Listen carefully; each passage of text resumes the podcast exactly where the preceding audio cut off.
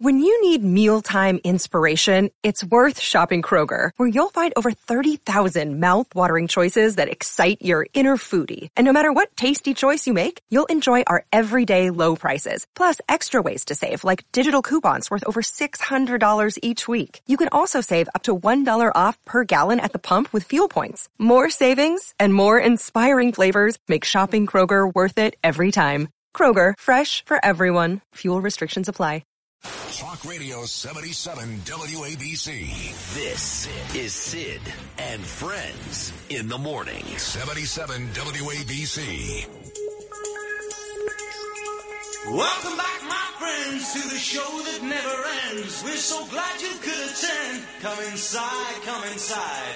There behind the glass stands a real blade of grass. Be careful as you pass. Move along, move along. Come inside.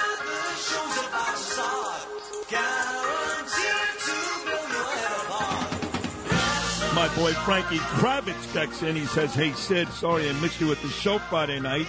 I tried to say hello, but you were swamped with fans. I really did.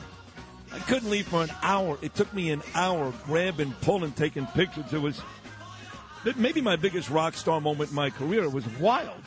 Frankie says, "I did get a chance to talk to Danielle and Gabe. The show was great.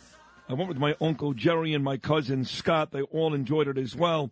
It was great to see you finally rocking triple black, black shirt, black pants, black jacket. Maybe you guys can do it in New Jersey next." A bunch of folks have reached out to me from Phoenix to Florida to Jersey. But, of course, this wasn't my show. I was honored and humbled to be a part of it. It was Bill O'Reilly's show, and Bill was amazing on Friday. That first forty minutes, I laughed the whole time. I laughed the whole time. The nun, Isis, Mother Isis. I was just, it was a, a riot. It really was. And he put it together, and it was great. So here he is. He's usually here on Thursdays, of course, nine p.m. every weeknight on W A B C. His tremendous website, Bill O'Reilly dot com. And the man who put it all together and starred on Friday night, the great Bill O'Reilly. Good morning, Bill. You know, the reason you were mobbed was the beauty enhancements. Ah, that you have been nicely participating done. in. Nicely that, done. I couldn't believe it. I thought it was uh, the rock out there, yeah. That was, um, it was fun. Yeah, good show. Uh, everybody had a good time, packed house. I wrote a column, for those of you who didn't see it, the show obviously seated about eleven hundred in the theater, um, about the theme of the show, which was right and wrong. And this is germane to almost everything that we're talking about in uh, political arena, social arena today. Uh, just briefly, uh, I told the audience about my upbringing in Levittown and uh, the characters and the, my parents and the nuns and, and all that. And then Sid did the same uh, with his bringing in, upbringing in Brooklyn. But the commonality, um, there were a lot of commonalities because my father was raised just blocks away from Sid on West Street in Brooklyn. But it was good and evil. There was right and wrong in the house and in the schools. That's gone. And so I wrote a column about that, that right and wrong now have disintegrated, and that's why you're seeing these loons on the college campuses who have been brought up in an atmosphere where there is no right and wrong.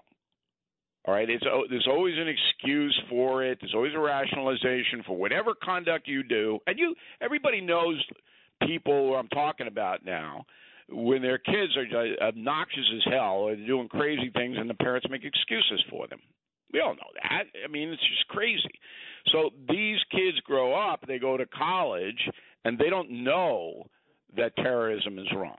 It's hard to believe, but they don't know because there's an excuse for it. And and when you grow up in that atmosphere, the far left, of course, fosters that. All right, no judgments. You know, the people who reject religion across the board are the people who don't want to be judged for what they do. And so that was the theme of the show. We did it in a funny way. We did it in a way I think everybody in the theater could identify with because my life is your life. Sid's life is your life. although you may not have the beauty enhancements that Sid has. If you've had an accident, trust Gabo Law, personal injury and medical malpractice attorneys with decades of experience who will provide the attention you deserve and deliver the best possible results in the shortest amount of time. Gabo Law has recovered millions for their clients and will be able to help you. But don't take our word for it. Read all of their five-star reviews from former clients on Google, Avvo, and Facebook. Call Gabo Law today at eight hundred, five six zero, zero two one four for a free consultation or email at info at Gobble Law dot com. Gabo Law, where winning is no accident. Hey, it's Kaylee Cuoco for Priceline. Ready to go to your happy place for a happy price? Well, why didn't you say so? Just download the Priceline app right now and save up to sixty percent on hotels. So whether it's Cousin Kevin's Kazoo concert in Kansas City, go Kevin, or Becky's Bachelorette Bash in Bermuda, you never have to miss a trip ever again. So download the Priceline app today. Your savings are waiting. Go to your happy place for a happy price. Go to your happy price, Priceline. Now, that uh, commercial ran right before Bill hopped on. He suddenly pays attention. I'll give him that, Bill O'Reilly. And yeah, you're right. It was um, it was a a um, humor approach to a lot of the issues that we're faced with today. I think a lot of the issues too. And you keep hearing this. You know, it, not, not, nothing is really black and white anymore. Everything is gray. That's right. And I don't agree with that. There's just some stuff that's black and white. And for me, and I'm coming off harsh here. And I'm sure there's people on the streets right now that want to know my name, but there's not two sides to this Israeli-Hamas conflict. And I don't want to see little children die, but this idea that Palestinians are innocent when they're raised to hate Jews and kill Jews in the second grade is just not true. It's not true. They were handing out candies and dancing in the streets and smacking hostages as they came by on mopeds on that Saturday morning. So you hate to see anybody, quote-unquote, innocent die, but they are raised not to be innocent. This is not a gray area. One side got attacked in the most brutal of fashion. Now it's the time for that side to go back and take revenge. And if people die, I hate to say it, people die. Okay, so historically, this is the best way to approach that. And the problem with my analysis in the next two minutes is that a lot of the haters don't care. They, they're comfortable hating, and that's a neurosis. That, that's a mental illness. Okay, so when we were attacked on nine eleven, there was nobody calling for a ceasefire. Nobody would dare do that because they would be ostracized in America for doing that. And so uh, for the next twenty years, continuing to today, the United States government assassinated the leadership of the Islamic Jihad, and that's Killing the Killers. That's my book, Killing the Killers, okay? I take you through it. And even to this day, there's nobody in America that you couldn't dare do it, say, no, okay, enough, leave the terrorists alone. Leave the nine eleven al-Qaedas and ISIS alone. We've, we've done enough. Nobody's going to do that. But when it's overseas, when it's in a place that you've never been to, Gaza and Israel, and it doesn't affect your life directly, then it's a different story. But all you have to do is hearken back to World War Two, when there were literally millions of civilians killed in Germany and Japan by Allied forces. Everybody knows the atomic bomb. I went through that. My father uh, would have been killed in the invasion had that not been dropped. Um, but there are people who run around America today go, oh, uh, the United States is the bad country for dropping the atomic bombs. You've heard it. Reverend Wright, Obama's minister, said that. Um, so once it gets personal in the United States, there was nobody uh, to this day, very few historians will say that the Allied bombings of the German and Japanese cities were wrong. I mean, a few, but they're, they're just crazy. But in the current conflict, which is a war, no, we don't have the same application. Why not? Because it's a different time now. And that's the theme. That was the theme of the Huntington show. Back in the sixties and seventies, before the Vietnam stuff came in, There was a code of behavior in America. You don't lie. You don't steal. You don't perjure yourself. You don't take narcotics. All right, this, this is wrong. That's gone now. You can lie your butt off under oath in a courtroom and nothing will happen to you. You can punch somebody in the jaw on the subway and nothing will happen to you. Once you get into that level of anarchy, the whole thinking, logical thinking, goes flying right out the window for these younger people.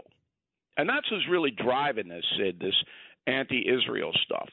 You know, it's the younger people who yeah. don't know. They've never yeah. been taught any kind of code at all. Yeah. No, you're right. I mean, you know, I've told people, um, I've had people tell me, in fact, that have been to the riots back in twenty twenty, the B L M riots, that they recognize these kids put that ridiculous schmata on their face, but they're not hiding anything. They recognize they're the same kids, the same oh, kids. Yeah, yeah, that's a yeah. core. But, yeah. but but it's worse than that, because when you go into places like Harvard, like Cornell, like the University of Pennsylvania, you step into a different world. Even my old college, Marist College in Poughkeepsie, New York, absolutely a lunatic asylum now. Yeah, no, I know. Because I know. The people who run it are the progressive left who don't believe in judgments. Well, you know what? Then the people who do believe in judgments, and there's got to be a couple that are giving these universities millions and millions of dollars. I did see one donor who gave, I think, a billion to Harvard, pull out. I saw another guy last week who gave a ton of money to Columbia, pull out. It's time for folks who are help funding these universities to take out the money. That's it. Stop giving That's right. these institutions money. Yeah, I mean, look, if you're donating to these institutions, then you are donating to the hate club. I don't care what they, that's yeah. the Palestinian Grievance Club. It's not. It's not. It's the hate club. All right? Let's have the hate fraternity. All right? Okay, here we go. So we'll just haze Jews. Yeah. And if you just haze Jews, you can get into the to the hate club. Interestingly enough, you can hate Jews, but you can't hate blacks. No, that's correct. No, all right? That's correct. So there's a code of hatred. It's because Israel's a fascist country. That's the thinking. Um, so getting back, you know, people ask me, and I'm sure they ask you, are we ever going to be the United States again? They ask me all the time. Are we ever going to get back to, you know, a place where there's a president of the United States who will stand up and say, you know what, we're going to be a country that has a right and a wrong.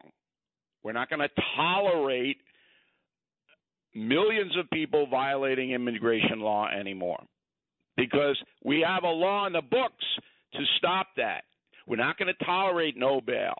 We're not going to tolerate – the latest is giving houses to drug addicts. That's the latest. Yeah. So when you hear housing for the homeless, that's what this is. So you're addicted to drugs. You don't want to get off the drugs, but the state is going to give you a house. Not just give you a house, but outside that house, or maybe in the lobby of that house. This is almost as unbelievable. I'm a recovering addict myself. We just lost, lost Matthew Perry on Saturday. Right. They're going to have a vending machines downstairs in your lobby, right, where they're going to sell you crack pipes and needles. Right, right. So this is where we have gone wrong. Now, let's end on an optimistic note.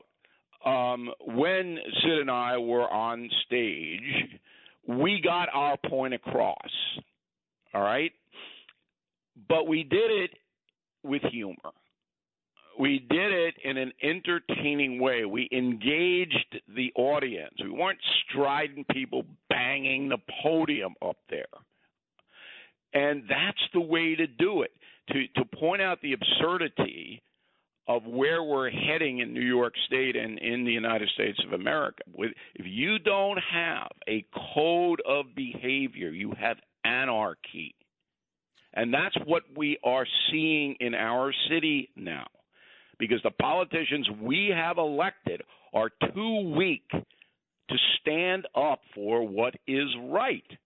They will not do it, and neither will Biden.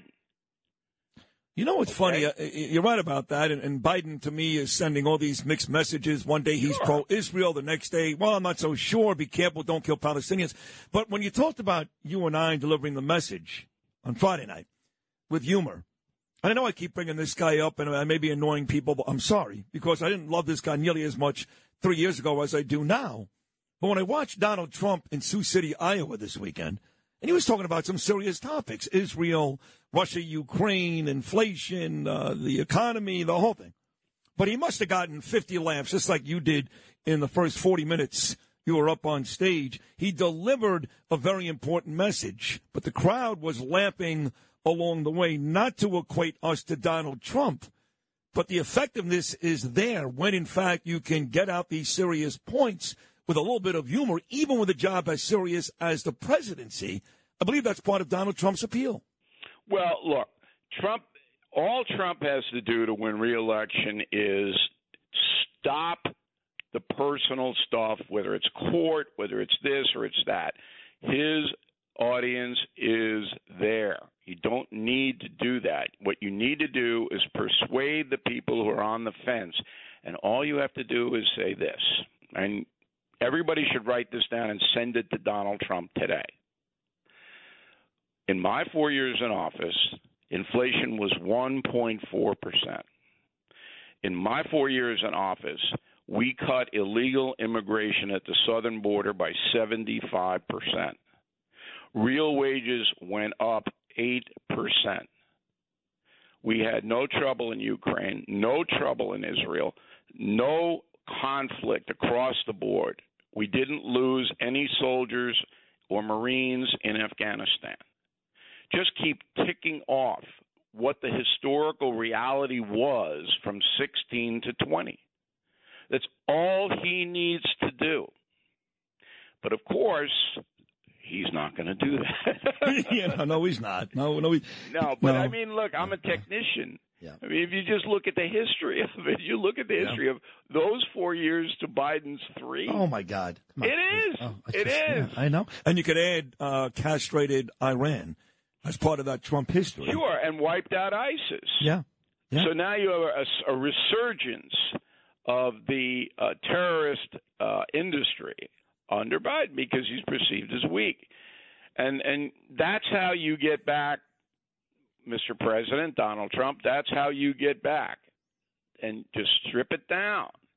So anyway, I really appreciate it. I want everybody to know that Sid was uh, was a great partner uh, on stage. It was a flow. We didn't rehearse that show at all. None. I mean, there's no rehearsal. No. You know, Sid was eating so furiously backstage that we couldn't rehearse. That's because the food was free.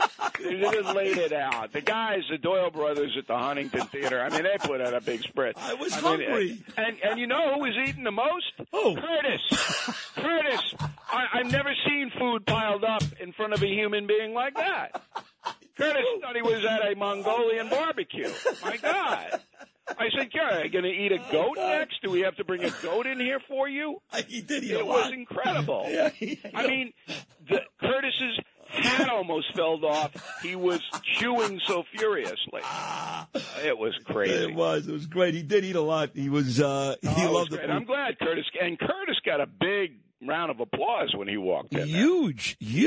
Yeah. And then uh, at one point during the show when we talked about him possibly being mayor, he got another huge round of applause. And listen, for me, it was just an honor to share the stage with you. I don't know how I got here, but, um, man, I, I just, I walked off at the end and I was like, that was surreal. And you were great and brilliant and funny and smart. And uh, I say this, and I know my dad is, is listening right now. It was truly, Bill O'Reilly, truly one of the greatest nights of my life, and I can't thank you enough. And, man, do I love you. Thank you so much. Well, we appreciate it. We'll look into a Jersey venue. Uh, maybe we can do that. Um, and it's Halloween tomorrow when everybody, uh, Sid and I will be trick-or-treating in Bensonhurst. So if you see one guy with beauty enhancements and uh, the other guy who's about ninety-five, that'll be us. Um, and Killing the Witches, best Halloween book yes. ever. Yes. Ever. That Have is some fun. Good idea. Yep. Hey, Sid, thanks a lot for everything. Always, uh, always fun. Thank you, Bill. Thank you very much. Bill O'Reilly, folks.